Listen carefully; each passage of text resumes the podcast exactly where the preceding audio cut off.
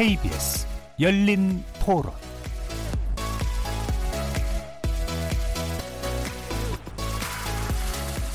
안녕하십니까. KBS 열린 토론 정준희입니다. 자사고라는 거는 기본적으로 이제 좋은 대학을 가기 위한 실질적으로 이제 뭐 인기가 있고 많이 가는 것처럼 뭐 일반고에서 충분히 이제 그러한 다양한 것들을 충족시킬 만한 그러한 걸로 바뀌어야 되지 않을까. 평준화한다라고 그래가지고 다 좋은 것만은 아니잖아요. 어떤 개성들을 살려주기 위한 수단일 수도 있고 특히 교육계 쪽 부분에는 꾸준히 좀 유지 좀 됐으면 싶은 생각도 들고 그러는데 자사고로만 또 좋은 애들이 다 글로 몰리니까 일반고는 또 수업이 뭐 활성화되지는 못하고 자소고가 취소가 되는데 그러면은 대입 제도는 또 그대로고 이게 뭔가 균형이 맞지 않은 게 아닌가. 자사고가 평등하게 교육할 수 있는 그런 환경을 해친다면 생각해봐야 되겠죠. 그냥 누구나 다 평등하게 교육받고 기회를 공평하게 나누고 할 수 있는 기회가 됐으면 좋겠어요. 조금 부당한 면이 없지 않아 있죠. 일반고로 바뀌면 자사고과는 없어질 거 아니에요. 그러니까 거기 거를 도입을 해가지고 그렇게 하면 반발이 덜하지 않을까. 거리에서 만나본 시민들의 의견 잘 들어보셨죠? 오늘 토론 주제는 바로 자사고 재지정 논란 어떻게 생각하십니까?입니다.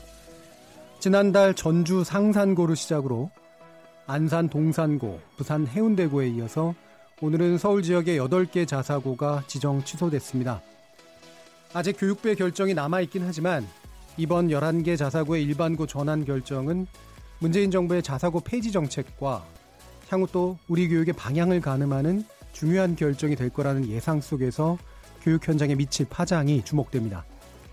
오늘 KBS 열린 토론에서는 자사고 재지정 논란 어떻게 생각하십니까? 라는 주제로 자사고 재지정을 둘러싼 논란, 자사고의 교육적 성과와 한계, 그리고 향후 우리 교육이 나아갈 방향까지 전문가들 모시고 함께 집중 토론해 보겠습니다.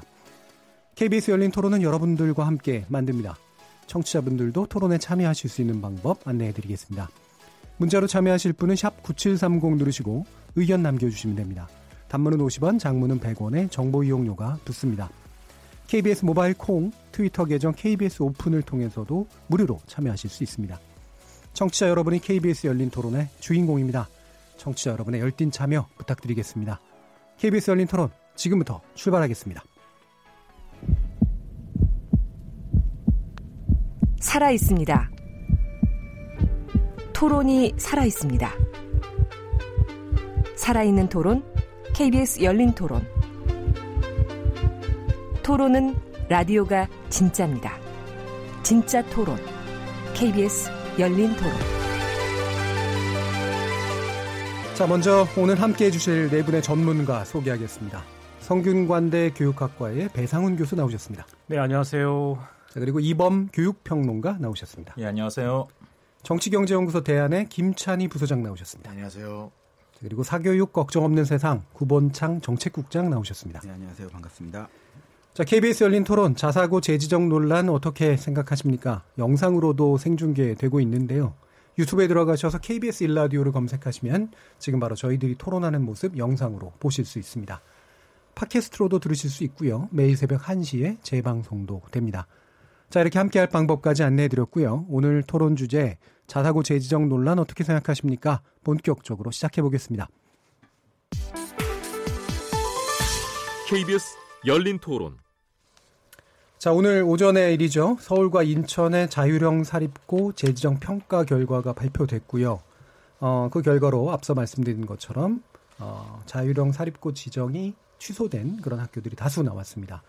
조희영 교육감의 경우에는 앞서서 이 자사고 폐지라는 큰 시대 정신의 흐름이 있는 것은 아닌가라는 이제 그런 발언을 했었는데요. 어, 일단은 이제 여는 토론으로 오늘 결과에 대해서 간략한 평가 들으면서 각 전문가분들의 자사고에 대한 기본적인 입장 한번 청취해 보도록 하겠습니다. 그럼 먼저 배상훈 교수님 의견 들어보도록 하겠습니다. 아, 네. 이거는 뭐 어, 이른바 뭐 불량 자사고가 뭐 빌미를 제공하고 음. 또 어느 정도 지나치게 많은 감이 있는 자사고였기 때문에 예. 사필 규정이라고 볼 수도 있겠습니다. 음. 하지만 지금까지 이루어진 일을 보고 이게 과연 정부의 역할은 무엇이고 책임 행정과 정책은 무엇인가? 쉽게 말씀드리면 도대체 우리나라의 고등교육 체제, 교육이 어디로 가고 자사고라는 것이 무엇인가에 대한 논의는 사라지고 너는 붙고 너는 떨어지고 이런 단편적이고 대중적인 진단과 처방만 난무하고 국민들은 도대체 우리가 어디로 가는 건지 모르는 상태에서 이 설명이 충분했는가? 또 평가라는 것은 궁극적인 목표는 교육학적으로 개선과 발전입니다. 근데 지금은 벌 주고 어, 잘못했다고 하고 그래서 이게 다 공개가 되고 무엇이 모자라고 무엇이 잘 되고 그래서 우리 교육이 어디로 가야 되는지 또 자사고 집단은 무엇을 반성해야 되는지를 짚어줘야 되는데 예. 그런 과정이 상당히 좀 없어졌다. 한 말씀만 더 드리면 정부는 어, 시민단체나 또 언론은 아니기 때문에 상당히 균형적인 자세 또 신중하게 듣는 태도가 필요하다고 봅니다. 앞으로 청문 절차도 굉장히 중요할 텐데요. 절차가 정당할 때 결과에 대한 승복이 있는 거 아니겠습니까? 청문도 비공개로 이루어지고 어떻게 평가가 이루어졌는지 이런 문제들을 볼 때 어, 상당히 신중하지 못하고 체계적이 못했다. 또는 재지정되지 못한 학교에서 당면하게 될 그 혼란들을 도대체 어떻게 할 것인가에 대한 대책까지 충분히 예, 만약 제가 교육감 같았으면 한 1, 2년 충분히 스타디를 하고 어떤 문제가 있을지 우리의 로드맵은 뭔지 국민에게 소통하고 신뢰를 얻고 안전한 가운데서 가야 될 것이다. 이런 정책 패키지는 사라지고 대중적인 진단과 단편적인 처방이라서 그렇다고 제가 자사고를 두둔하자고 하는 것은 아닙니다. 그런 면에서 상당히 아쉬움이 있는 어, 전개다. 저는 음. 이렇게 보고 있습니다. 그러니까 정책의 투명성 그리고 장기성 측면에서 본질이 좀 사라졌다라는 그런 평가를 해주신 것 같은데 어, 이따가 물론 의견을 듣겠습니다. 말씀 중에 보면 일부 불량 자사고가 빌미를 제공한 면이 있다라든가 그다음에 자사고의 수가 좀 지나치게 많았던 면이 있다라는 측면에 대해서는 그 말씀하신 부분이 맞는 건가요? 그렇죠. 국민들이 예. 바라보기에 자사고와 도입 취지와 배경이 있을 텐데 어, 많이 생겼기 때문에 자기끼리도 압력과 경쟁이 생기고 예. 학부모 요구가 붙은 다음에 거기에 날개를 달아주는 게 우선 선발권인데 거기 살아남기 위해서 대입시 명문 학교라는 광고만을 내세우면서 본질을 이제 외면한 음. 것이죠. 그러니까 예. 국민의 지탄을 받게 되고 우분이 없는 상황인데 그렇다고 해서 자사고라는 제도, 저는 예. 이 말씀을 꼭 드리고 싶은데요. 자사고 제도의 유효성과 어, 이른바 불량 자사고의 퇴출 문제는 별개다라는 별개다. 것이죠. 예, 네. 알겠습니다. 그 부분 아마 뒤에서 좀 더 얘기가 나눠, 나눠질 수 있을 것 같고요. 이번 평론가님 의견 들어보죠. 모든 면허에는 두 가지가 있습니다. 영구적 면허하고 한시적 면허가 있죠. 예. 영구적 면허의 대표적인 예가 이제 개인 택시 면허 같은 거고. 음. 근데 자사고 특목고는 5년에 한 번씩 재지정 심사를 거치도록 하는 한시적 면허입니다. 예. 이건 누가 만들었냐면 이명박 정부가 만들었습니다. 예. 이명박 정부가 5년에 한 번씩 재정 심사를 거치도록 했고요. 그래서 그 제도로 2014년 15년에 이미 재지정 심사를 한 번 거쳤었는데 그때는 교육청에서 재지정 탈락에 해당하는 점수를 올려 보내도 음. 박근혜 정부에서 이제 부동의를 했습니다. 교육부에서. 예. 그래서 자사고로 존속을 하게 만들었었죠. 그게 취소 유예 조치를 그렇죠. 말씀하시는 거죠. 예. 그것은 사실 이명박 정부에는 없었던 제도인데 진보 교육감들이 상당수 자석을 지정 취소하는 평가 결과를 내놓을 것 같으니까 박근혜 정부가 이제 급조한 그런 제도였죠. 예. 교육부가 동의 또는 부동의할 수 있게 하는 제도를 급조한 겁니다. 음. 그래서 이제 2014년 15년이 넘어갔고 다시 5년이 지나서 이제 올해부터 어, 또 많은 자사고들이 재정 심사를 받게 되는 것인데요. 따라서 이런 그 역사적 흐름과 맥락을 봐야 되고 한 번 받은 면허가 항상 영속적으로 항구적이어야만 또 좋은 제도냐? 저는 그것은 아니라고 보고요. 예. 어, 이번 자사고 재지정 심사의 결과가 아주 역설적인 측면이 하나 있죠. 어, 쉽게 얘기해서 이번에 살아남은 자사고들은 진보 교육감의 공인을 받은 겁니다. 예. 너희들은 어, 자사고를 좋아하지 않는 나도 인정할 수밖에 없는 자사고다. 음. 그러니까 상대적으로 자서고의 옥석을 가려줬달까? 그렇죠. 이런 네. 그 역설적인 기능을 하게 되는 것도 있죠. 따라서 이런 그 평가가 꼭 나쁜 것이다라고만 볼 수 있는 것은 아니고 이것이 평가 제도 자체가 이미 10년 전부터 만들어져서 확립되어 있는 절차이고 다만 박근혜 정부 시절에 무력화되었던 것이 이번엔 다시 이제 본연의 기능이 살아날 수 있는 그런 기회이고 이 과정에서 일부 자사고가 옥석이 가려지면서 퇴출되는 것은 뭐 없어지는 건 아니죠. 일반고로 전환되는 것이죠. 예. 그런 것은 어쨌든 우리나라 전체 교육 생태계에 긍정적인 영향을 충분히 줄 것이라고 기대를 합니다. 음, 그럼 자사고 제도 자체에 대한 입장은 어떠세요? 자사고는 어, 흔히 자사고 옹호하시는 분들이 일반고는 그런 만족스럽냐 이런 말씀하시는데 한국교육개발원이 매년 교육 여론조사를 한 거랍니다. 근데 이 여론조사는 일반 전화 여론조사하고 달라서 2,000명을 선정해서 4주 동안이나 조사를 해요. 근데 2016년에 고교 평준화 찬반을 물었는데 고교 평준화 찬성이 64, 반대가 20이 나옵니다. 또 2018년에 외국 국제고 자사고 일반고 전환을 묻는데 찬성이 49, 47, 반대가 15가 나와요. 다 찬성의 반대에 3배 넘게 나옵니다. 이거는 국민들이 일반고가 꼭 만족스러워서 이런 그 설문 결과를 낸 것이 아니고요. 자사고가 학생을 먼저 선발할 수 있는 특권을 가진 이런 학교인데 이런 학교들이 많아질수록 우리나라 전체 교육 생태계가 서열화도 심해지고 경쟁도 심해지고 사교육도 심해진다라는 것을 국민들이 좀 경험적으로 알고 있는 것이죠. 예. 그래서 자사고 시비에 꼭 일반고로 갖다 붙이는 것은 꼭 들어맞는 얘기는 아니라고 생각합니다. 일반고의 문제가 아니라 할지라도 자사고나 이런 특권적 선발권을 가진 고등학교가 많아질수록 경쟁과 사교육과 그리고 어, 서열화가 심해진다는 것은 우리 국민들이 경험적으로 알고 있는 것이고 그래서 좀 전에 말씀드린 그런 어, 여론조사 결과가 나온 것이라고 이해를 해야 될 것 같습니다. 그러니까 자사고 폐지, 그러니까 자사고 제도 자체는 존속돼야 된다고 보시나요? 어, 저는 일괄 폐지하는 게 사실 맞았다라고 보고요. 예. 왜냐하면 지난 대선 때 우리 기억을 더듬어 보면 외국 국제고 자사고의 일반고 전환을 다섯 명의 주요 후보 중에 세 명이 공통적으로 냈습니다. 문재인, 유승민 그리고 심상정 후보가 냈고요. 안철수 후보도 일반고 전환은 아니었지만 선발권을 박탈하겠다. 그러니까 추천만 허용하겠다. 이런 식의 공약을 냈어요. 그러니까 홍준표 후보를 제외한 나머지 네 명의 후보가 모두 일반고로의 전환 그리고 어, 안철수 후보는 이제 전환 아니다 할지라도 그에 못지않은 큰 규모의 개혁을 이제 공약으로 내걸었었는데 사실 그때 후보들이 이제 생각했던 어떤 시대 정신, 국민들의 마음 이런 것들을 고려해 본다면 어, 일반고로 일괄 전환했어야 맞았다라고 봅니다. 예, 알겠습니다. 김찬희 부소장님. 네, 저는 자사고가 있어야 한다고 생각하지는 않습니다. 예. 근데 자사고 폐지의 취지가 좋다 하더라도 음. 방법이 나쁘면 안 된다고 봅니다. 예. 이번에 무슨 기준 점수를 올린다든가 여러 가지 방법을 썼는데요. 이번에 쓴 방법이 매우 실망스럽다. 음. 그걸 먼저 좀 거론하고 싶고요. 두 번째로는 그렇다면 방법은 좋으면 자사고 폐지 정책 자체는 옳으냐 예. 여기에 대한 문제를 던져본다면 저는 매우 절름발이 정책이다 이렇게 음. 얘기하고 싶습니다. 왜냐하면 이명박 정부 때 매우 확대된 자사고 제도하고요. 예. 그다음에 박근혜 정부 때 실시되기 시작한 학생부 종합 음. 이두 개의 제도, 즉 입시 지도인 학생부 종합과 고교 체제인 자사고는 사실상 궁합이 굉장히 잘 맞습니다.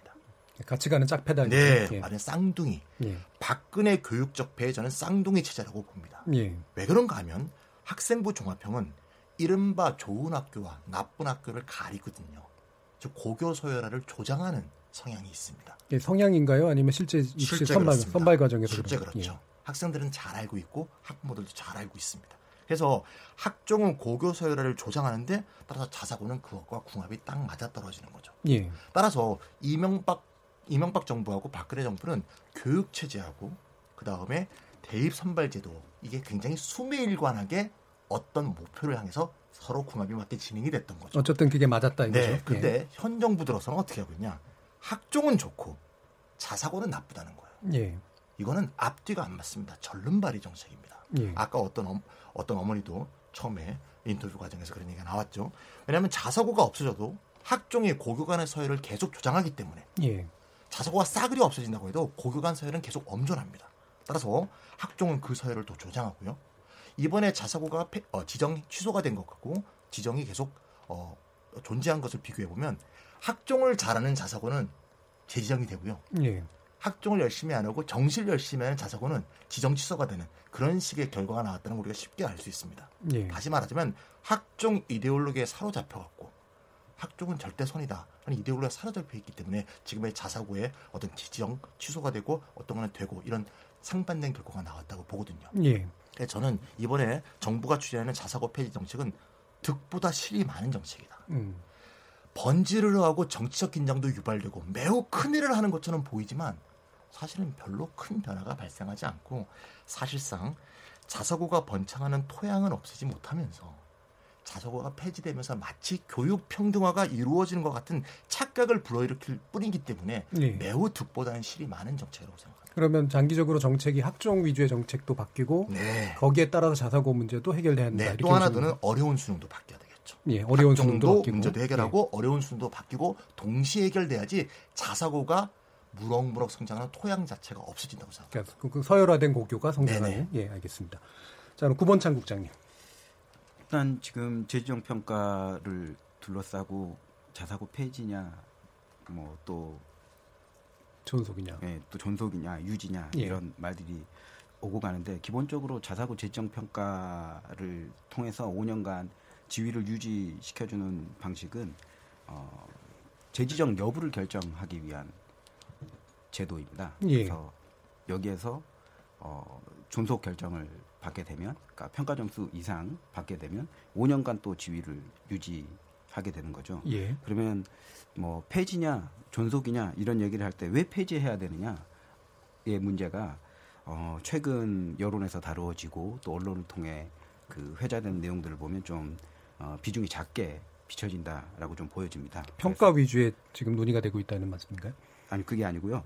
그러니까 폐지의 이유에 대해서는 예. 어, 이렇게 알려지지 않고 그 폐지되는 학교의 수라든지 또 폐지 방법이라든지 여기에 너무 주목되어 음. 있다라는 거죠. 그래서 그러니까 이게 평가에 탈락하는 이유를 말씀하시는 네네. 건가요? 그래서 네. 대부분 지금 자사고 제도가 갖고 있는 폐해가 크게 보면 고교 서열화를 대학도 예. 서열화되는데 고교 서열화를 어, 유지한다. 또 어, 입시사 교육비를 가중시킨다. 또 우수 학생 쏠림 현상이 진행돼서 또 일반고가 피폐해지는 문제를 낳는다. 또 우선 선발권을 주는 것이 과연 어, 이 헌법 정신에 맞느냐의 문제라든지 또 교육과정 다양화를 위해서 어, 학교에 인허가를 해줬는데 과연 교육과정 다양화를 하고 있는가 이런 문제들에 있어서 그간에 아니다라는 평가가 많았기 때문에 뭐 이범 선생님께서도 말씀하셨지만 지난 대선 과정에서 어, 다섯 명의 주요 후보 중에 네 명의 후보가 어, 자사고 일반고 전환에 대해서 공약화하거나 아니면은 상당히 자사고 제도를 무력화하는 어, 공약을 내건 것이거든요. 예. 그래서 이런 부분들에 또 주목할 필요가 있고 이런 문제점들에 대해서 일반 국민들이 뭐 자사고 특목고 제도가 일반고로 바뀌는 것에 대해서 일정한 지지를 보여주고 있다라고 생각이 됩니다. 그래서 이런 면들을 종합적으로 고려할 때 재지정 평가 방식으로는 한계가 좀 분명하다라고 보여집니다. 예. 자사고를 일반고로 전환하는 부분에 있어서요. 그래서 어, 시행령 개정을 통해서 좀 음. 일반고로 일괄 전환할 수 있는 어, 이 장치들을 좀 논의하고 또 어떻게 연착륙해 갈 것인가들을 어, 논의할 필요가 지금 단계에서는 있다라고 예. 보십니다. 그럼 일반 고로의 전환이라고 하는 걸 전반적인 정책 목표로 잡고 네 그러기에는 현재 평가 제도라고 하는 거는 이제 그렇게 충분한 제도가 아니니까 그렇죠. 거기에 맞춘 시행령이나 이런 게 필요하다. 일단은 이제 앞서도 좀 논의가 되긴 했지만 예. 어, 점수를 기준 점수를 충족하는 자사고는 소수가 되니까요. 나오게 될 예. 것이고 그 소수의 자사고가 또 일정한 서열을 또 유지하면서 또 이 피라미드의 어, 상층부를 좀 형성하게 예. 돼서 생기는 문제가 좀 여전히 있을 거라고 보여지고요. 예. 다만 어, 일반고로 전환할 때는 어, 일반고의 교육 과정을 어떻게 좀 보편적으로 다양할 수 다양하게 할 수 있을 것인가. 그래서 뭐 용어상으로는 모든 학교가 특별해지는 정책이라든지 예, 예. 뭐 이런 워딩을 좀 해볼 수 있겠습니다만 예. 그런 방식들이 또 추가적으로 논의돼야 될 것 같습니다. 예, 알겠습니다. 뭐 지금은 어쨌든 여는 토론이니까 이제 좀 이슈를 잡아서 말씀을 나누는 게 좋을 것 같고요.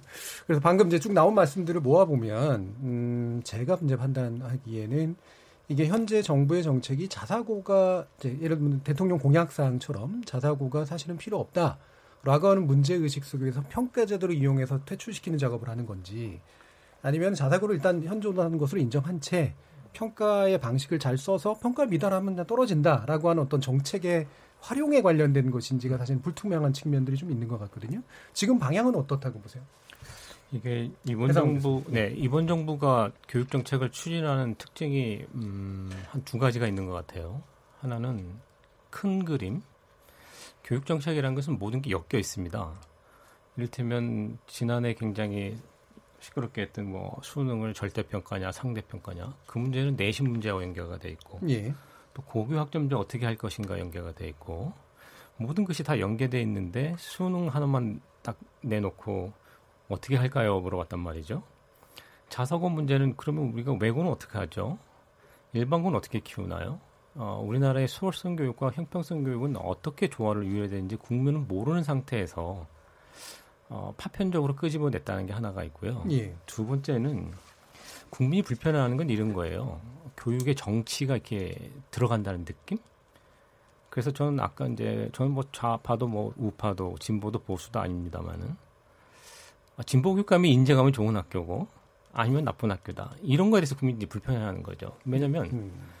근데 그런 논의는 뭐죠? 진보 교육감이 인정하면 좋은 학교가 아니고. 아, 금방 이제 말씀하시기를 그러니까 이번에 붙은 학교들은 진보 교육감이 인증한 학교다. 음. 근데 붙고 떨어지는 것은 붙고 떨어지는 아, 제 말씀 먼저 끝, 제 예. 먼저 먼저 끝내고요. 예.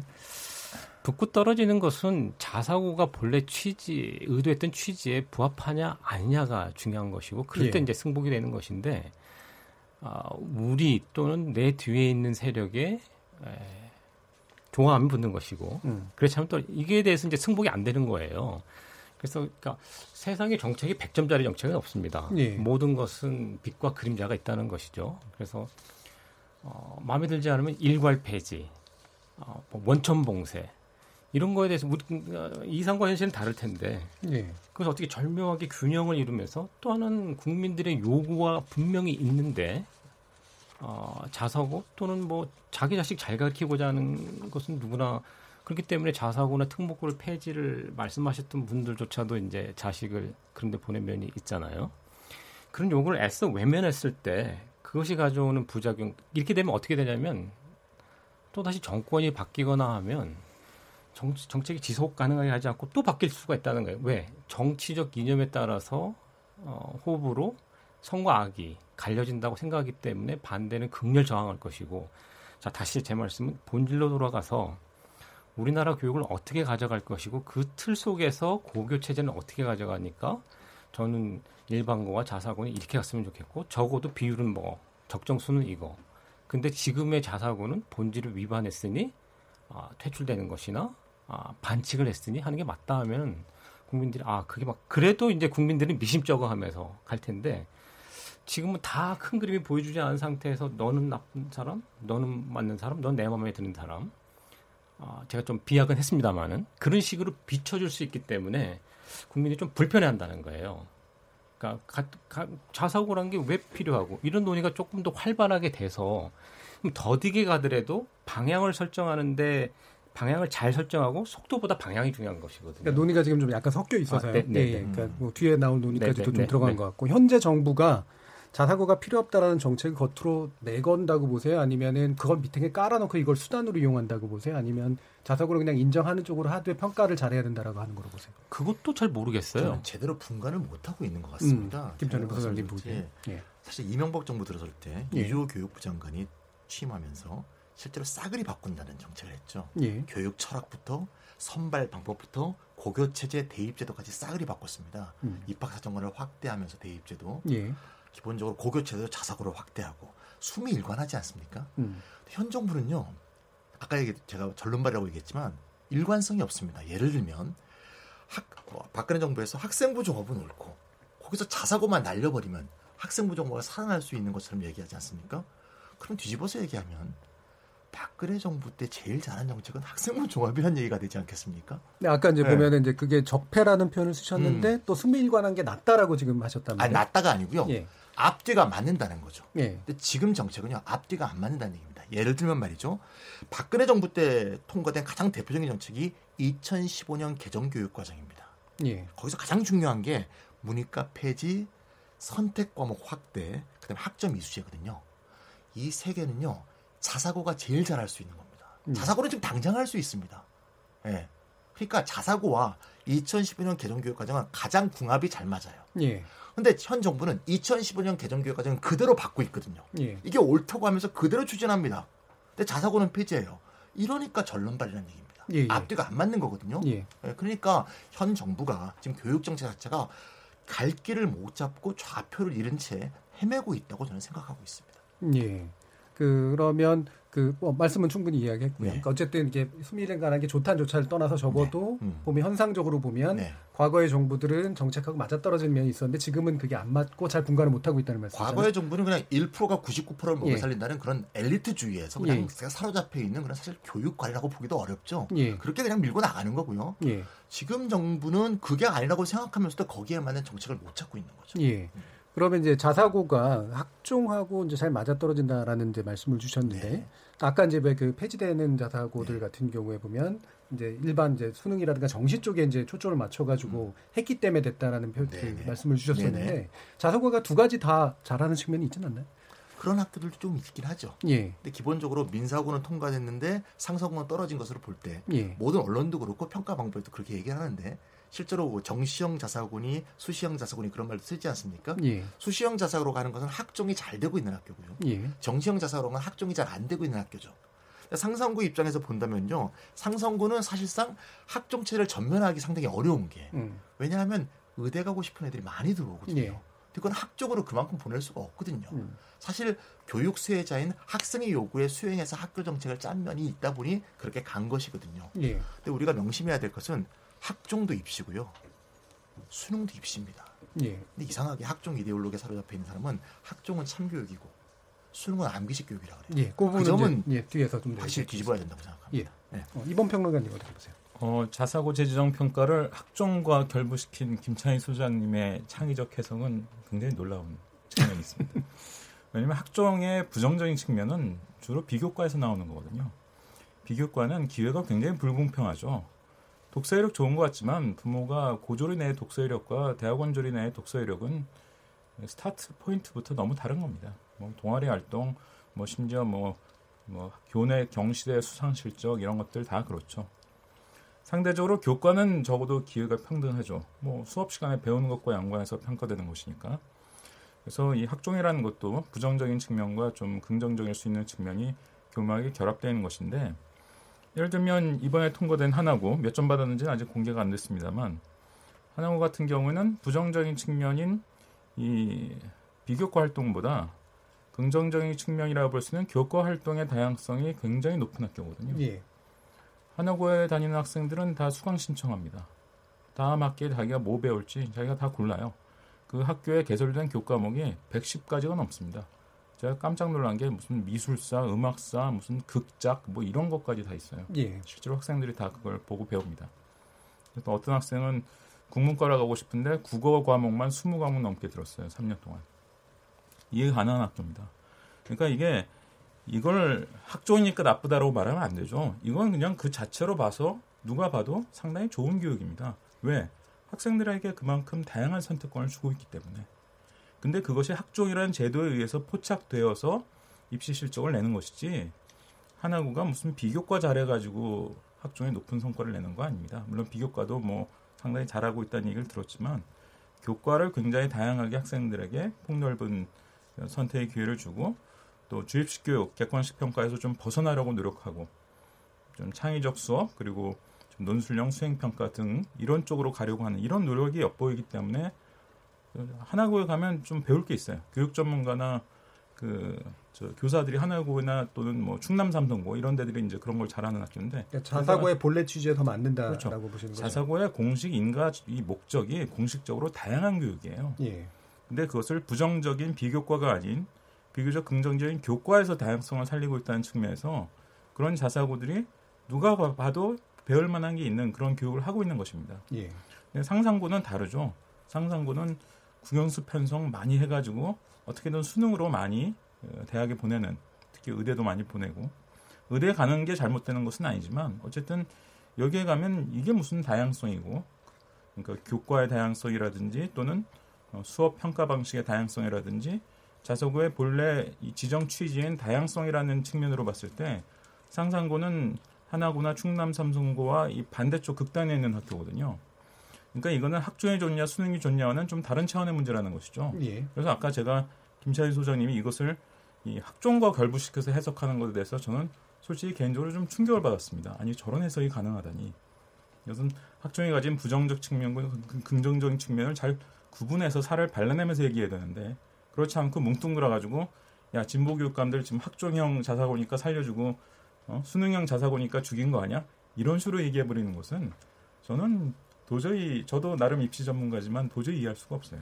음. 그건 제가 반론을 좀 해야 될 것 같아요. 예, 약간만 반론. 네. 네. 김찬희 부사장님. 아까 자사고 폐지 문제에 대해서 이번 선생님이 뭐라고 하셨냐면 실제로는 시행령을 바꿔서 일괄 폐지하는 게 낫다라고 분명히 말씀하셨거든요. 네, 그게 나왔었죠. 근데 네. 지금은 자사고가 굉장히 교육을 잘한다고 얘기하고 있습니다. 아니 어차피 그 국면은 끝났잖아요. 네, 앞뒤가 안 그 맞습니다. 국면이면 제가 이 얘기를 안 합니다. 왜 자사고가 네. 교육을 잘할 수 있냐면 당연히 교육 자원이 풍부하고요. 학생도 우수한 학생들이 많이 모여 있고 교육비도 굉장히 많이 책정되어 있습니다. 당연히 교육의 질이 높을 수밖에 없죠. 다시 말하자면 자사고가 학종이건 아까 이번 선생님이 말했던 다양성 교육이건 그걸 제일 잘할 수 있는 지위에 있는 게 자사고입니다. 근데 왜 시행령을 바꿔서 다 폐지한다고 얘기합니까? 앞뒤가 안 맞는 얘기입니다. 일반고가 왜 자사고한테 지냐? 자원도 부족하고 교육비도 부족하고 다시 말하자면 이번 선생이 좋아하시는 그 다양성 교육을 할 재원이 제일 부족한 곳이 일반고입니다. 일반고를 하려고 해도 할 수가 없습니다. 왜 학부모들이 자사고를 보내고 왜 특목고를 보내려고 합니까? 다양성 교육을 받으려고요? 그럼 지나가는 학부모한테 물어보세요. 일반고 체제에서는 다양성 교육이 아예 불가능하다고 보세요? 굉장히 어렵죠. 실제로 일반고에 지금 현실에서 없습니까? 네. 다 입시 교육입니다. 그래서 1, 1학년 때 보통 1등급 애들 20명, 30명 줄여서 특별 대비반을 만들어 갖고 학종 대비를 시키지 않습니까? 일반고는 그 정도밖에 운영할 수 있는 재원이 안 되는 겁니다. 현재로서. 네, 네 그러니까 자사고가 더 좋은 다양성 교육을 하고 있기 때문에 이번 선생님은 자사고를 지지하는 것으로 입장을 바꾸셔야 됩니다. 예, 김원창 국장. 네.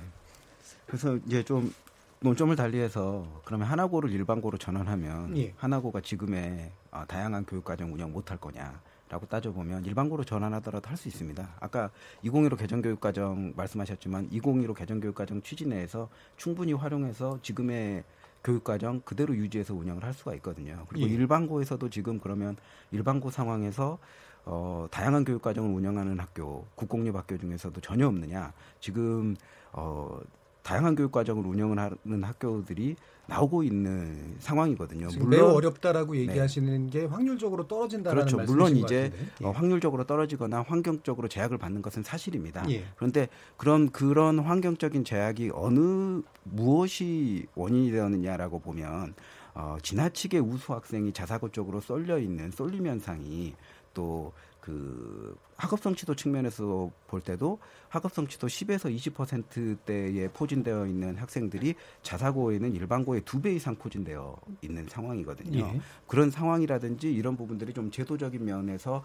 풀어져서 어, 이 일반고에도 어, 학생들의 학업 성취도라든지 진로적인 측면에서 좀 다양성 지표들이 좀 올라갈 수 있는 환경들이 조성이 된다라면 예. 지금 일반고에서도 상당히 다양한 교육 과정 운영에 어떤 어, 붕업이 되고 있는 학교들이 있기 때문에 예. 충 분히 이런 부분들이 좀 활성화되고 살아날 수 있는 여지가 있다라고 지금 어, 현장에서도 좀 이야기를 많이 하고 있고요. 또 예. 이번에 이제 서울시 재정평가 결과들을 보면 이 재정평가 결과가 지금 굉장히 뭐 자사고 입장에서 봤을 때 불합리하거나 또 혹은 악조건에서 진행된 것처럼 보여지지만 2014년에 일기 자사고 재정 평가의 지표와 지금 어, 재정 평가의 지표가 크게 달라진 게 없습니다. 다만 사회적 책무성을 강화하라는 점수가 다소 강화가 되고 예. 또 교육과정 운영을 다양하게 하라는 지표가 다소 강화가 되면서 학교 설문도 설문조사 같은 거 만족도 설문조사 같은 경우에는 학교가 학생들 학부모들에게 홍보 조금만 하면 금방 만점을 만들 수 있는 지표들이거든요. 예. 그런 지표들에 있어서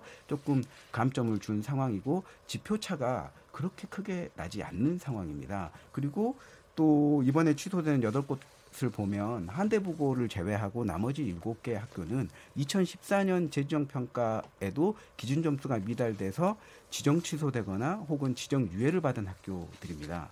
그래서 그런 맥락들을 전반적으로 봤을 때 이번 어, 서울시 교육청의 자사고 지정 평가 결과가 어, 불공정하거나 불합리하다라고 보는 것은 좀 어, 문제가 있어 보이고 또 어, 자사고에서만 다양한 교육 과정을 운영할 수 있는 것이 아니라 이런 자사고 정책들이 조금 handling이 되고 또 일반고에도 기회 요인들을 좀 더 배정해 주게 된다라면 일반고에서도 충분히 좀 어, 다양한 교육 과정을 예. 유지할 수 있는 여건 또 특별한 교육 과정을 만들어 갈 수 있는 여건들을 어, 마련해 주는 방향으로 정책이 가는 것이 맞지 않겠는가라고 예. 좀 말씀드립니다. 그럼 말씀이 나온 김에 그러면 이게 사실은 이게 같은 배에 탈 수 있느냐 그렇지 않느냐 문제를 좀 논의해 봐야 될 것 같은데요.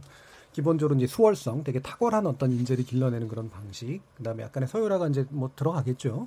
그 다음에 다양하면서도 평준한 이제 그런 식의 교육들까지 이제 이런 가치들이 이제 한 그릇 안에 담길 수 있다고 보시는지 또는 그렇지 않은지에 대해서 한번 얘기를 좀 들어보도록 하겠습니다. 배상 교수님부터. 아, 충분히 가능하죠. 우리나라가 네. 그 방면에서는 세계적으로 잘한다고 얘기를 듣는 편입니다. 예. 보편적이고 일반적으로는 형평성 교육이 맞죠. 그리고 그 안에서 사실은 뭐 맞춤형 교육, 수준별 교육을 한다고는 했는데 사실상 어, 쉽지 않은 면은 있습니다. 그래서 우리가 우열반이라는 것도 불편해했고 음. 그럼에도 불구하고 국민이 원하고 또 헌법에 있듯이 형평성은 기조로 가야 되는데 보다 독특하고 다양한 교육을 원하는 또 그런 수요가 있는 사람들이 있단 말이에요. 예. 결국은 한 그릇 안에 모두 다 넣어서 비빔밥처럼 할 것이냐, 또 일부 다른 그릇을 줄 것이냐 이슈로 가는데 어느 하나로가도 뭐 정답이 있을 수 없습니다. 한 그릇 안에만 모두 다 넣고 어, 다양성 수월성 교육을 하겠다. 그럼 굉장히 이상적이죠. 예. 왜냐하면 우리나라처럼 국가 교육 과정이 있고 어, 교사들이 전체가 다 국가 공무원이고 중앙 정부가 교육 재정을 쥐고 있는 그런 한계 속에서 예. 일반고에서 다양하고 수월한 교육을 마음껏 펼칠 수 있다라는 것은 한계가 있는 것은 분명합니다. 그렇기 때문에 특별한 수요가 있거나 약간 저는 자사고에서만 다양성 교육을 할 수 있다는 건 아니고요. 자사고는 약간 실험적이고 시범적이고 모범적인 성격도 있습니다. 예. 하나고가 잘하고 삼성고가 잘하고 그것이 혁신 이렇게 공유되면서 혁신 학교도 이제 경쟁심도 생기고 우리도 그렇게 해야 되겠다는 생각도 생기고 그래서 어, 일정 부분 수요가 있는 다른 것을 통해서 수월 교육을 같이 할 필요가 있다. 단 우리가 지금 굉장히 조심해야 될 것 중에 하나는 우리는 계속 교육 체제 안에서만 얘기한다는 겁니다. 수월 교육 그 자체가 나쁘지 않습니다. 예. 그래서 어, 저는 뭐 한 사람이 100명을 먹여 살린다 그런 말 좋아하지는 않지만 대학에서 아이들을 가르쳐 보면 뛰어난 아이들이 있거든요. 예. 그런 한편은 그런 생각은 해보긴 해요. 그런 아이들이 과연 저희 아이들 둘 다 일반고 다니는데요. 많은 얘기를 듣는데 그런 환경에서 그 조금 더 자기가 가지고 있는 포텐을 더 터트릴 수 있을까 그런 궁금증이 생긴단 말이죠. 그래서 수월성을 무조건 나쁘다고 볼 건 아닐 것 같고요. 예. 다만 나와서 수월성 교육을 받은 친구들과 일반성 일반 교육 받은 친구들이 어, 받는 노동의 가치나 뭐 저기 가치의 배분이 왜곡돼 있어 가지고 우리가 약간 수월성 교육을 받은 친구 약간 조금 더 뭐랄까 뭐라고 표현할까 그 영리하다고 할까 그런 친구들이 딴 그릇을 이렇게 공부하는 것을 불편해하거든요. 예. 꼭 그럴 필요는 없다고 생각합니다. 그러니까 한 그릇에 담는 건 아니네요. 그러면 말씀을 들어보면 한 그릇에 약간 담더라도 예. 또 다른 수월성 심화 교육이 필요한 니즈가 있는 아이들에게는 예. 또 다른 그릇을 만들어줄 필요가 있다. 그런 요구가 엄연히 존재한다. 그것을 원천 봉쇄했을 때 그것은 상당히 불안한 교육 정책 체제가 될 것이다. 근데 이제 제가 좀 예, 이번 평론가님. 예. 수월성 교육이라는 게 이제 국영수를 많이 이렇게 집중적으로 배우게 하는 게 수월성 교육이 아니죠. 뭐 교육학적으로도 다 결국 수월성 교육은 이제 다양한 교육의 부분 집합입니다. 예. 다양한 교육 기회를 주면 어, 학생들이 가지고 있는 각각의 잠재력에 따라서 자기의 선택에 의해서 나는 수학과학을 재능이 있어 보이니까 더 깊게 배우겠다. 외국어를 더 여러 외국어를 배우겠다. 이게 이제 수월성 교육이죠. 그래서 수월성은 뭐 소수 학생을 미리 뽑아가지고 뭐 뭐 뭘 집중 교육 시킨다고 그런 방법으로 하면 되는 게 아니라 아까 배 교수님이 말씀하셨던 정부가 그 중앙 집권적으로 재정을 통제하고 행정을 통제하는 교육 시스템 이런 교육 시스템을 우리만 가지고 있는 거 아닙니다. 그렇다면 독일도 이렇고요, 프랑스도 그렇고 스웨덴도 그렇습니다. 근데 우리보다 훨씬 교육이 다양하고 수월성 교육이 우리처럼 삐걱거리지 않고 원활하게 이루어져요. 그건 왜 그러냐? 학생들에게 균등한 선택권을 최대한 주기 때문입니다. 예를 들면 북미나 유럽의 특목고가 거의 없거든요. 미국의 과학고 몇 개 있는 걸 빼놓고는 과학고 없습니다. 왜? 내가 고등학교에서 수학과학을 더 많이 수강 신청하면 과학고 역할을 하기 때문이에요. 혹시 미국이나 유럽에 외고 있다는 얘기 들어보셨어요? 없죠. 왜? 외국어를 더 많이 수강 신청하면 그게 외고 역할을 하기 때문이에요. 그러니까 다른 그릇을 담지 않아도 한 그릇 내에 최대한 학생들에게 균등한 선택권을 주면 근데 우리나라 우리와 유사한 그런 중앙 집권적인 교육 과정과 뭐 그리고 행 재정 시스템을 당연하죠. 가지고 있는 심지어 이런 나라에서조차도 우리보다 훨씬 다양한 교육 그리고 그 안에서 수월성 교육을 포함한 이런 교육을 하는 게 가능하다는 거죠. 물론 우수한 학생들을 따로 뽑아서 교육하는 방식으로 수월성 교육하는 게 아니다. 그렇죠. 예. 독일이나 스웨덴에서 무슨 고등학교에서 뭐 특정 고등학교 우수한 학생 뽑아가 가지고 거기서 무슨 엘리트 키워내는 이런 교육하지 않습니다. 아, 물론 그런 나라들도 있죠. 예. 그러니까 이게 꼭 뭐 정답이 이거다 마다라고 말할 수는 없지만 우리는 우리의 역사적 경험에 너무 갇혀 있는 거죠. 한국하고 일본이 아주 비슷합니다. 한국하고 일본이 학생들에게 아주 획일적 교육을 시키고 일본의 고등학교 사회는 우리보다 훨씬 심하죠. 이런 교육을 시키고 있는데 우리가 사실 좀 상상의 나라를 펴고 다른 나라 사례를 보면 어, 그 학생들의 균등한 선택권을 충분히 발휘시킴으로써 수월성 교육도 해결하는 이런 나라들이 얼마든지 있다는 거죠. 그러니까 예. 어, 우리 국민들은 어쨌든 경쟁을 줄이는 걸 원하지 않습니까? 지금 뭐 우리나라 노동시장 경쟁도 심하고 대입 경쟁도 심한데 고입 경쟁까지 하라니 이제 죽을 맛이니까 아까 제가 말씀드린 여론조사 결과도 나온 거란 말이에요. 말이에요. 예. 그럼 결국 우리가 취해야 되는 어떤 방향은 큰 방향은 고입 경쟁을 심화시키는 게 아니라 어, 고등학교에서 보편적인 선택권을 되도록 많은 학생들에게 줘서 알아서 다양한 교육, 수월성 교육이 이루어지도록 하는 거니까 예. 학교별 다양화가 아니라 좀 개인별 다양화를 최대한 추진하는 것 이것이 결국 우리가 나아가야 될 방향이 되는 거죠. 아까 배 교수님 예. 말씀 중에 한 그, 가지 예, 그 수월성 그게 네. 다른 그 우수한 학생들을 따로 뽑는 쪽에 초점이 있으신 그렇지 않죠. 제가 뭐 특공대를 뽑아서 너네들은 굉장히 선발받은 집단이다 그런 건 아니고요. 그건 극단적인 말씀이고 지금 유문 선생님 말씀이 다 맞아요. 맞고요. 근데 이게 순서가 있는 것인데 어, 편리한 것만 선진국에서 따갖고 오셨는데 우리나라 일반고가 그 말씀하신 선진국하고 같이 않거든요. 거기서처럼 고교 학점제가 이루어지고 학부모들이 막 참여하고 다양한 선택권이 주어지고 그렇지 않기 때문에 일단은 일반고 살리기도 같이 가면서 우수하고 아니 좀 그러니까 다양한 일반고가 그렇게 나가도록 하면서 아직은 안 돼 있으니까 일부 예, 그렇죠 예. 사, 사립학교답게 운영하면서 어, 물론 자율의 의미를 아주 무겁게 받아들여야 예. 됩니다. 그 자유, 자율형 학교라는 것은 무겁게 받아들이고 보다 더 좋은 교육을 위해서 노력을 하고 세 배만큼 받고 또 다른 아, 법적인 특권이라고 할까 특권이란 말 좋지 않고요. 예. 뭔가를 받았으니까 그래서 그렇게 그 방향으로 가는 건 맞는데 지금 우리나라 일반고가 그 다른 말씀하신 그 나라처럼 수월성 교육하기에는 아직은 부족하다. 아직은 특수한 수단이 좀 필요하다라고 보시는 건데 좀 입장이 다르실 것 같아요. 저는, 김찬희 부사장님. 저는 이번 선생 주장 동의하기가 어려운데요. 예. 약간 미국 말씀하셨는데요. 미국에서 무슨 선택의 자유가 있기 때문에 미국 교육이 살아난다. 하, 뭐 유명한 토마 피케트가 21세기 자본에서 썼듯이 미국의 가장 큰 문제가 교육의 불평등 아닙니까? 돈이 있는 사람은 좋은 boarding school, 좋은 자사고를 갈 수 있고 돈 없는 사람은 교육이 황폐해야 되는 일반고를 다니는 게 바로 미국의 문제라고 많이 지적하지 않습니까? 다시 말하자면 아까 이범 선생님이 예를 드는 그 학교들은 굉장히 우량한 일반고가 일부 있겠지만 대부분은 자사고입니다. 미국의 고등학교 기본 시스템이 자사고입니다. 자사고와 입학사정관제가 수미일관에게 영향을 미치고 있는 그런 나라죠. 예, 그래서 기본 시스템의 자사고라는 미, 거는 저는 미국 얘기를 별로 하지 않았고요. 미국 미국의 사립학교 비율은 10%밖에 그러니까 안 돼요. 비율로 예. 따졌을 때 기본 시스템이 사립이라고 하는 건 어느 정도를 보시나요? 그 자사고에서 예. 그렇게 길러진 사람들이 좋은 학교, 좋은 대학, 사회 엘리트와 지배 권력들, 중요한 포스트를 다 차지하게 돼 있는 거죠. 좋은 직장들. 그렇기 때문에 미국의 교육 불평등이 심각하다고 얘기하는 겁니다. 그 다음에 아까 미국의 예를 별로 안 들었다 그러면 유럽 예를 든다면요. 미국하고 유럽 다 마찬가지입니다. 유럽의 경우는 어떤가 하면요. 유럽은 왜 그렇게 우리나라보다 경쟁이 약화되고 또 일반고가 더 살아날 수 있느냐? 거기는 사회 체제가 다릅니다.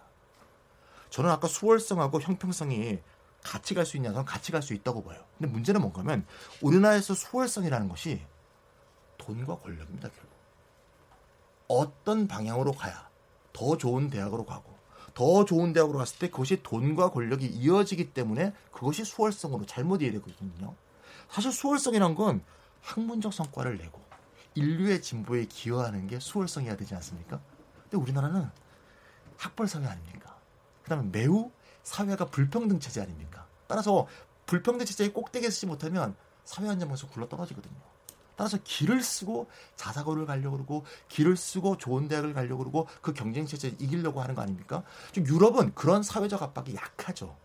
즉 고등학교만 나와서 기술자가 돼도 충분히 사회적 안전망 안에서 보호받을 수 있기 때문에 굳이 좋은 대학 가려는 요구와 경쟁이 약한 겁니다. 그러니까 네. 그런 사회 체제를 다 도외시해버리고 왜 유럽처럼 따라가지 않느냐 이렇게 그냥 굉장히 표피적인 게. 네, 그 부분은 이해가 가는데 예. 그러면 그 배상원 교수님 말씀하신 것처럼 아직은 이 수월성을 위해서는 특수한 어떤 수단이 필요하다라는 부분에 대해서 동의하시나요? 네, 동의하는데요. 예. 거기에는 뭐 어떤 제한이 필요합니다. 예를 들면 저는 상상고가 의대를 많이 갔다고 비판하는 건 좀 이상하다고 보는데요. 어, 오히려 어딜 비판하냐면 서울고학고가 작년 130명 졸업생 중에서 의대를 31명이 나왔습니다. 사실 이 교육 개혁 문제는 사실 세상이 먼저 변해야 되는데 예. 그럼 세상이 변할 때까지 기다리고 있으면 안 되지 않습니까? 교육도 뭔가를 해야 되지 않습니까? 예. 전두 가지가 필요하다고 보는데 하나는 일반고에 있는 학생들이 쉽게 그냥 학교 공부를 하면 대학 갈 수 있게 만들어주는 거. 예. 첫 번째라고 보고요. 두 번째는 수월성은 예를 들면 과학고 영재고 같은 게 대표적인 수월성 교육기관이라고 생각합니다. 예. 근데 그 수월성 교육기관이 돈과 권력으로 이어지는 수월성이 아니라 인류 진보와 학무적 성과를 이룰 수 있는 그런 식으로 순방향으로 움직일 수 있는 그런 제한을 걸어야 된다고 합니다. 예를 들면 영재고 과학고에 입학하면 입학한 순간 10년 동안 의대에 진학을 못하는 것을 서야 그런 걸 법적으로 정해놓고 들어오게 한다든가. 예. 그렇게 하면. 의대를 가려는 애들이 아예 과학고 영적으로 안 들어오게 되죠. 예, 알겠습니다. 예. 예. 그런 게 필요하다고 봅니다. 예, 구국장님 말씀까지 일단 좀 들어보죠. 일단 이제 김천희 부장님께서 말씀하신 저 사회적 상황에 대해서 상당히 동의되는 국면이 있는데, 예. 어, 일단 사회가 불평등하고 또 학벌 사회, 대학 서열 체제가 공고하고, 근데 이제 이 서열 체제가 공고하다 보니까 신호가 자꾸 아래로 아래로 내려오고 있는 그런 상황인 것이거든요. 예컨대 이제 소위 말하면 어, 성공하는 입시 플러스 취업 도식이 무엇이냐라고 이야기할 때 어, 영어 유치원, 사립초, 국제중, 그다음에 뭐 과학고, 영재학고, 자사고, 특목고, 예. 어, 그다음에 뭐 스카이. 그러면 이제 대기업이나 전문직 이런 도식을 그리고 있는 사회입니다. 예. 근데 이 도식 속에서 과연 경쟁을 본격적으로 해야 될 층위가 어디이냐 경쟁의 타겟팅층이 어디냐를 분명히 좀 설정을 해야지 어 이 지금 초저출산의 문제라든지 그리고 또 이 OECD 국가 중에서 청소년 자살률이 굉장히 높은 나라의 예. 오명을 예. 벗는다든지 또 지금 어 중학교 2학년, 3학년 학생들 언론에 많이 보도되진 않지만 자해율이 굉장히 높습니다. 예. 근데 이 자해율이라든지 청소년 자살률의 문제들이 성적 비관이라든지 입시 비관이라든지 이런 쪽에서 굉장히 많이 찾아지고 있거든요. 근데 이 경, 본격적인 경쟁을 어디서부터 시작할 것인가? 예. 고등학교에 선발권을 주고 있는 자사고 체제를 운영하다 보니까 경쟁의 강도가 중학교는 물론이고 초등학교까지 내려오고 있는 그런 상황입니다. 예, 어디가 돼야 된다고 보세요? 그래서 본격적인 경쟁은 사실상 진로의 바로 전 단계인 대학에서 해야 되는데 고익 경쟁과 대입 경쟁이 너무 과도하게 되다 보니까 어 이 고익 경쟁도 힘들고 대입 경쟁을 통과해서 대학에 가면 어, 이 학생들이 굉장히 초중고를 열심히 달렸는데 번아웃 되어버리는 예. 이런 현상들이 실제로 대학에서 어, 교수님들께서도 굉장히 많이 호소하고 있는 현상이거든요. 예, 예. 그래서 이런 부분들이 어, 이 사회 체제가 물론 불안정하고 예. 그리고 어, 대학 체제가 그 공고하지만 이런 문제들도 해결을 하기 위한 논의들을 본격적으로 가져가는 것도 중요하겠지만 당장 이 그 세팅이 잘못되어 있는 경쟁식이 이 문제도 해결해야 된다라는 차원에서 어 지금 이 자사고 지금 당장은 사실 시행령 개정 안 되어 있는 상황이기 때문에 일반적 일, 일괄전환 할수 없습니다. 그래서 엄정한 재정 평가 방식으로 진행하면서 핸들링을 해야 되겠지만 이 선발권의 문제라든지 또 여러 가지 어, 이 자사고 체제가 낳고 있는 모순에 대해서는 좀 어, 극약 처방을 할 필요가 있지 않겠는가. 라는 말씀들 좀 예, 알겠습니다. 여기까지가 일단 좀 듣고요. 예. 예, 왜냐하면 시간이 많이 갔기 때문에 일단 전반기 토론을 정리 좀 해야 될 것 같습니다. 그래서 자사고 재지적 논란 어떻게 생각하십니까에 대해서 네 분의 전문가를 모시고 일단 기본적으로 자사고 방향이나 예, 정책적 방향에 대해서 논의를 좀 해봤습니다. 어, 어, 후반부 토론에서는 어, 지금 말씀하신 내용들 가운데 약간의 일치되는 점도 있고 사실은 근본적으로 차이가 있는 점도 있어서 그 부분 어떻게 좀 해결해 가야 될 것인가의 부분에 집중해 가지고 또 의견 나눠보도록 하겠습니다. 여러분께서는 KBS 열린 토론과 함께하고 계십니다.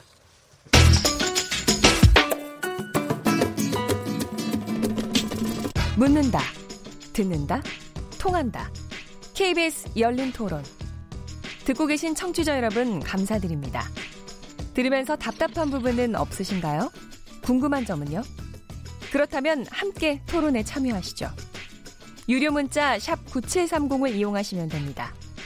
단문은 50원, 장문은 100원의 정보 이용료가 있습니다. 스마트폰 어플리케이션 KBS 모바일 콩을 통해서도 무료로 참여하실 수 있습니다. KBS 열린 토론은 언제나 열려 있습니다. 듣고 계신 KBS 열린 토론은 매일 밤 1시에 재방송됩니다. 자, 그러면 우리 전반기 토론 진행되는 동안 청취자들께서 보내주신 의견 몇 가지 들어보고 가겠습니다. 정희진 문자캐스터. 네, 안녕하십니까. 문자캐스터 정희진입니다. 자사고 재지적 논란 어떻게 생각하십니까? 라는 주제로 청취자 여러분이 보내주신 문자 소개해드리겠습니다. 먼저 유튜브로 의견 주신 선화송 청취자분. 자사고는 폐지해야 한다고 생각합니다. 자사고를 초등학교 4학년부터 준비한다는 게 도대체 말이 됩니까? 사교육 비용만 늘어나고 있습니다. 콩 아이디 4647님.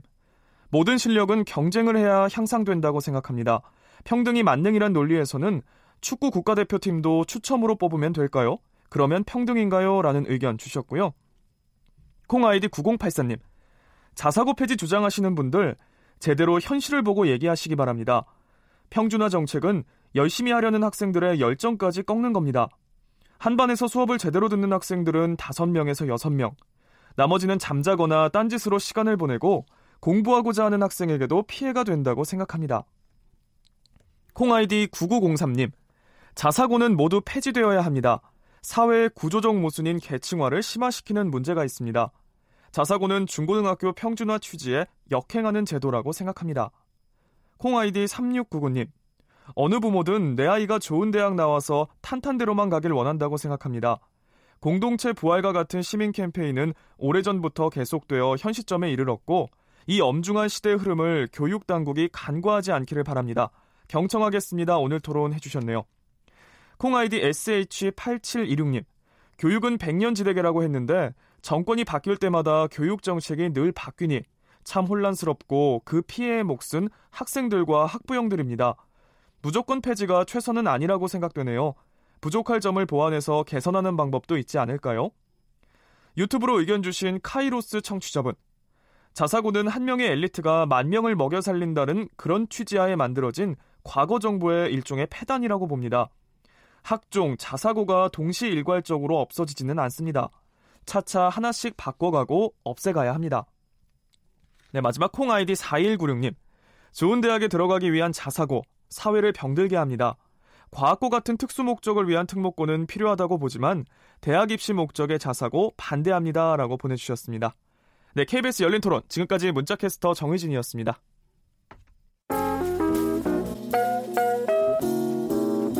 Yeah, yeah.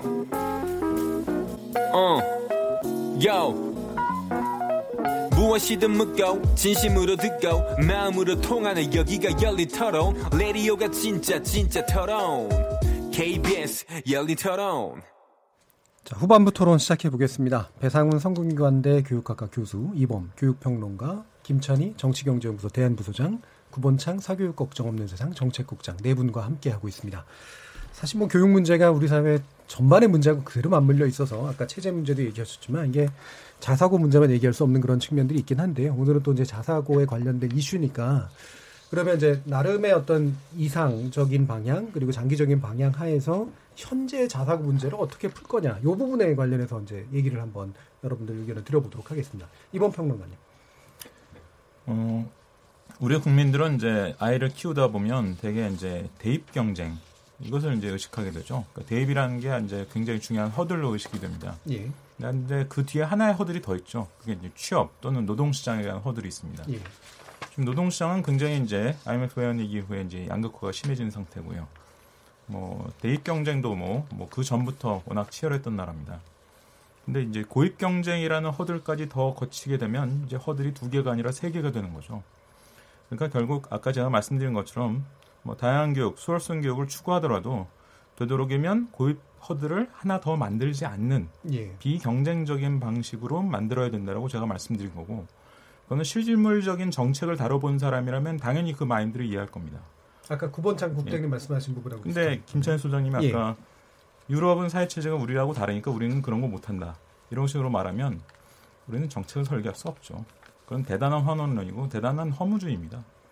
어쨌든 어떤 방식으로든 다양성과 수월성 교육을 살려야 됩니다. 수월성 굉장히 좋은 가치입니다. 하지만 가급적이면 이처럼 대입 경쟁, 그다음에 노동시장 경쟁이 심한 나라이니 비경쟁적인 방식으로 좀 만들자. 예. 뭐 결국 그래서 이 정부도 뭐 고교학점제 예고하고 있고 사실 저는 고교학점제는 완성태가 아니라 이제 그냥 출발점 정도에 불과하다고 생각하는데 그걸 더 발전시켜야 된다고 보는 거고요. 아까 이제 이게 일괄 전환 이랬다가 또 무슨 일부 자사고는 좋은 자사고다 이런 얘기를 했다라고 말씀하시는데 사실 제가 지난 대선 때 문재인 캠프에 있었습니다. 정책 스태프였어요. 예. 그때는 일괄 전환을 전제로 모든 정책을 짰습니다.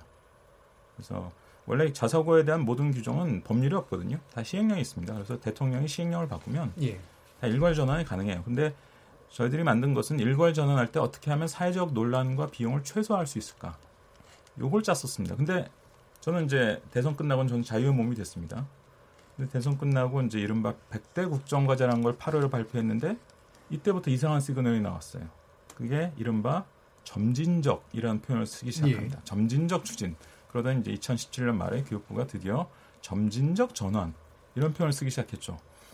아, 아마 정치인들이 뭔가 계산을 했을 것 같습니다. 뭐 제가 속속들이 알지는 못하지만 어, 어쨌든 정부가 정부가 이렇게 일괄 전환을 하면 시도교육청 평가에 맞춰 맡겨가지고 뭐 구구절절한 논란이 일어나는 걸 피할 수 있죠. 하지만 그 대신 정부는 상대적으로 리스크를 안게 됩니다. 예. 근데 그것이 뭔가 싫었던 것 같아요. 뭔가 이유로. 그래서 결국은 점진적 또는 선별적 전환이라고 하는 국면을 정부가 만든 거거든요. 예. 그래서 저는 예, 문재인 정부의 이런 측면이 상당히 좀 실망스러워요. 음. 사실 지난 대선 때 무려 4명의 후보가 5명 중에 주요 후보 중에 4명의 후보가 같거나 유사한 공약을 냈던 이런 정책인데 이거 하나 제대로 추진 못하고 국민이 원하는 것은 가급적이면 비경쟁적 상황을 만들어 달라는 것인데 그래서 그런 측면에서 이제 아까 제가 했던 얘기는 일괄 전환을 시도했어야 맞는데 정부가 그렇지 않았으니 결국 선별을 해야 되잖아요. 지금 예. 재지정 심사하는 상황이니까. 그러면 그 중에는 나름대로 괜찮은 자사고도 있고 아 이건 도대체 한국 교육이 기여하는 게 별로 없네 이런 자사고도 있다는 그런 말씀을 드렸던 음, 것이죠. 알겠습니다. 네. 김찬희 부소장님. 아 일부 아까 제가 유럽 얘기했는데요. 제가 제, 제대로 얘기를 못했는 것 같습니다. 이번 선생님이 잘못 오해를 하신 것 같은데 유럽에 있어하고 우리나라가 체제가 다르니까 우리는 못한다 그 얘기가 아니고요. 예. 유럽의 그러한 교육 체제 비경쟁 체제는 그럼 유럽의 사회적 환경에서 나온다는 얘기입니다. 그런 말씀을 드린 거고 따라서 우리나라도 교육 체제의 완성, 교육 개혁의 완성은 사회 경제적 체제의 변화가 먼저 선결 요건이고 그게 되지 않는 상황에서 교육을 약간 바꿔서 사회 체제의 평등이 되는 것처럼 가장하면 절대 안 된다. 개혁을 가장하는 거다. 이런 말씀에서 제가 말씀드린 거고요. 크게 다르진 않은 것 같은데요. 아까 말씀하신 내용 그럴까요? 선결이라고 말씀하시니까. 그러니까 선결이라고 하시니까 왜냐하면 약간 결국은 사회 체제가 안 바뀌면 안 된다라는 말씀이시네요. 그러니까 예. 기본적으로 정부는 예. 교육 체제 개혁을 통해서 사회가 변화한다는 생각을 얘기하면 안 되고 예. 사회 경제 체제를 매진해야 된다는 말씀을 드리려고 같이 얘기했고요. 예. 예. 그렇다고 해서 교육을 아무것도 하지 않느냐? 그게 음. 아니고요.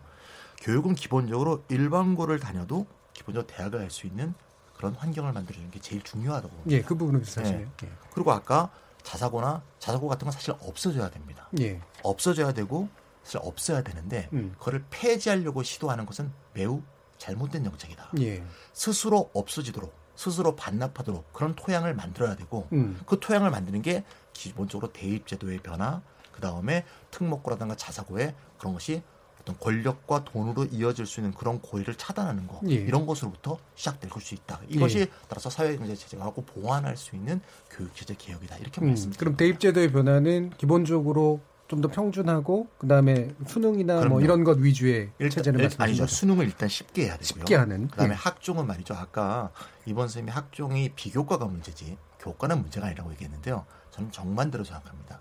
많은 학종 이데올로기에 사로잡혀 있는 분들이 비교과를 없애고 그냥 교과 중심으로 하면 학종이 살아난다 이렇게 얘기를 하시는데 사실 문제는 교과에 있습니다. 어떤 학교는 5등급까지가 좋은 대학을 갈 수 있고 어떤 학교는 1등도 못 가고 사실 이게 학부모들이 제일 문제 삼는 거거든요. 즉 네.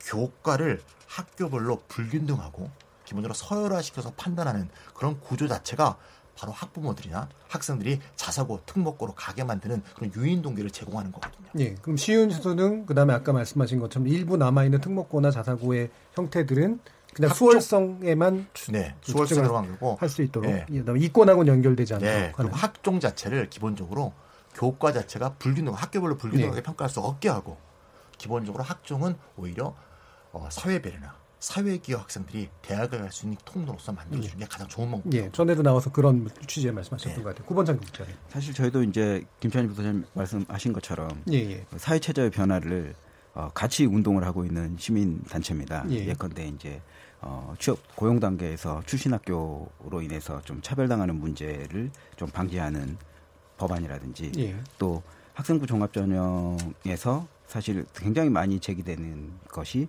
어, 암묵적인 고교 등급제가 실시되고 있는 것 아니냐 예. 이런 문제들을 제기하고 있기 때문에 뭐 사실상 외부에서는 굉장히 많은 대학들도 말도 안 된다라는 이야기도 하고 있고 그렇지만 학생부 종합 전형에서도 어 학교 혹은 학교를 알 수 있는 여러 가지 요소들을 블라인드하는 부분들로 좀 그 각 학교의 어 이렇게 평가가 좀 균등하게 예. 대입해서 반영될 수 있는 이런 부분들을 같이 좀 어, 운동을 하고 있는 그런 상황입니다. 예. 그런데 이 앞서도 말씀드렸지만 이 고입 경쟁의 문제는 또 다른 층위의 문제입니다. 이것 이 사회 체제의 문제가 해결되지 않더라도 이것을 좀 해결해야 된다라고 보는 이유는 어, 굉장히 초중학교 교육이 왜곡되고 있기 때문입니다. 왜냐하면 고등학교에서 아까 어, 언급이 나오기는 했지만 학생들이 왜 자느냐, 학생들이 왜 수업에 관심이 안 갖느냐. 이미 상대평가 체제 하에 또 경쟁을 굉장히 많이 어 아래 단계로 내려오는 시스템 속에서 이미 초등학교 한 4, 5학년 되면 본인들이 loser라고 생각하는 인식이 있기 때문에 더 이상 학업 성취도를 올리기 위한 노력들을 하지 않는 열패감 이런 부분들이 실제적으로 예. 어, 초등학교 저, 한 4, 5학년들 또 좀 높게 가면 중학교 1, 2학년 때부터 느끼고 있는 정서입니다. 우리 학생들의. 예. 이런 것들이 굉장히 특이한 형태의 뭐 자해라든지 뭐 일탈로 음. 지금 증후군들이 나오고 있는 그런 상황들이거든요. 그래서 이런 그 경쟁이 고등학교 또 중학교, 초등학교로 내려온 문제들을 좀 시급하게 해결하지 않으면 굉장히 빨리 아이들이 예. 병드는 문제 이런 부분들을 우리 사회가 직면하게 될 겁니다. 예. 그래서 김창희 소장 부소장님 말씀하신 것처럼 사회 체제의 문제도 해결해야 되지만 오히려 저는 이 사회 체제 해결보다 이 경쟁의 문턱이 자꾸만 내려오는 이 문제를 음. 더 빨리 좀 경쟁의 문턱을 최대한 뒤로 미루는 그런 정책이 필요하다라는 아까 말씀이셨고요. 예, 배상원 교수님. 어, 아까 사회자님께서 말씀하신 것에 조금 더 초점을 맞추고 싶고요. 앞으로 예. 자사가지도 어떻게 가야 될 예. 것인가. 일단 우리가 인정해야 될 것은 이 교육 문제 굉장히 고차원 방정식을 풀어야 된다는 거예요. 변수가 상당히 많죠.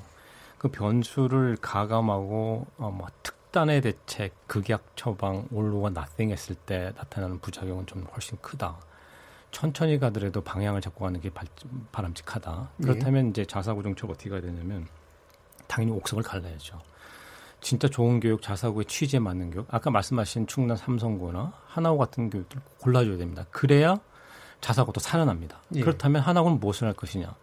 아, 그런 자유를 줬다는 것을 무게감 있게 느끼고 어, 자율에 대해서 철학을 정확히 가진 다음에 좋은 교육에서 노력하고 근데 이것을 특정 세력에게만 독점적으로 주면 안 되니까 또 사배자나 예. 이런 사람들을 20%도 받아서 주고 그러면서 일반고가 또 경쟁심을 자극하고 일반고에서 와서 견학을 제가 신화를 말씀드리는 거예요. 예. 혁신학교 한번 경쟁을 붙어보자 하면서 하나고의 좋은 걸 가져가고. 그때 경쟁은 질적 경쟁을 그렇죠. 거죠, 학교가. 지금 현재 일반고는 고교 학점제가 할 준비도 안 돼 있을 뿐더러 여러 건 미비한 상태에서 하나가 먼저 가는 거죠. 거기 고교 학점제 할 수 있으니까요. 예. 그래서 소수의 제대로 철학을 가지고 자유를 책임감 있게 할 수 있는 자사고를 고르고 좋은 교육의 전범을 보여주고 일반고나 다른 학교들이 가서 공유도 하고 확산하고 때로는 경쟁도 하고 혁신 학교도 생기고 그래서 교육이란 게 아, 교육 내용의 다양화도 있지만 학교 체제도 이렇게 다양해지면서 서로 경쟁해서 경쟁의 대상은 우리 아이들에게 좋은 교육을 시켜주는 것이죠. 아이들끼리 경쟁심, 학교가 이렇게 경쟁하게 만들어주는 것이죠. 예.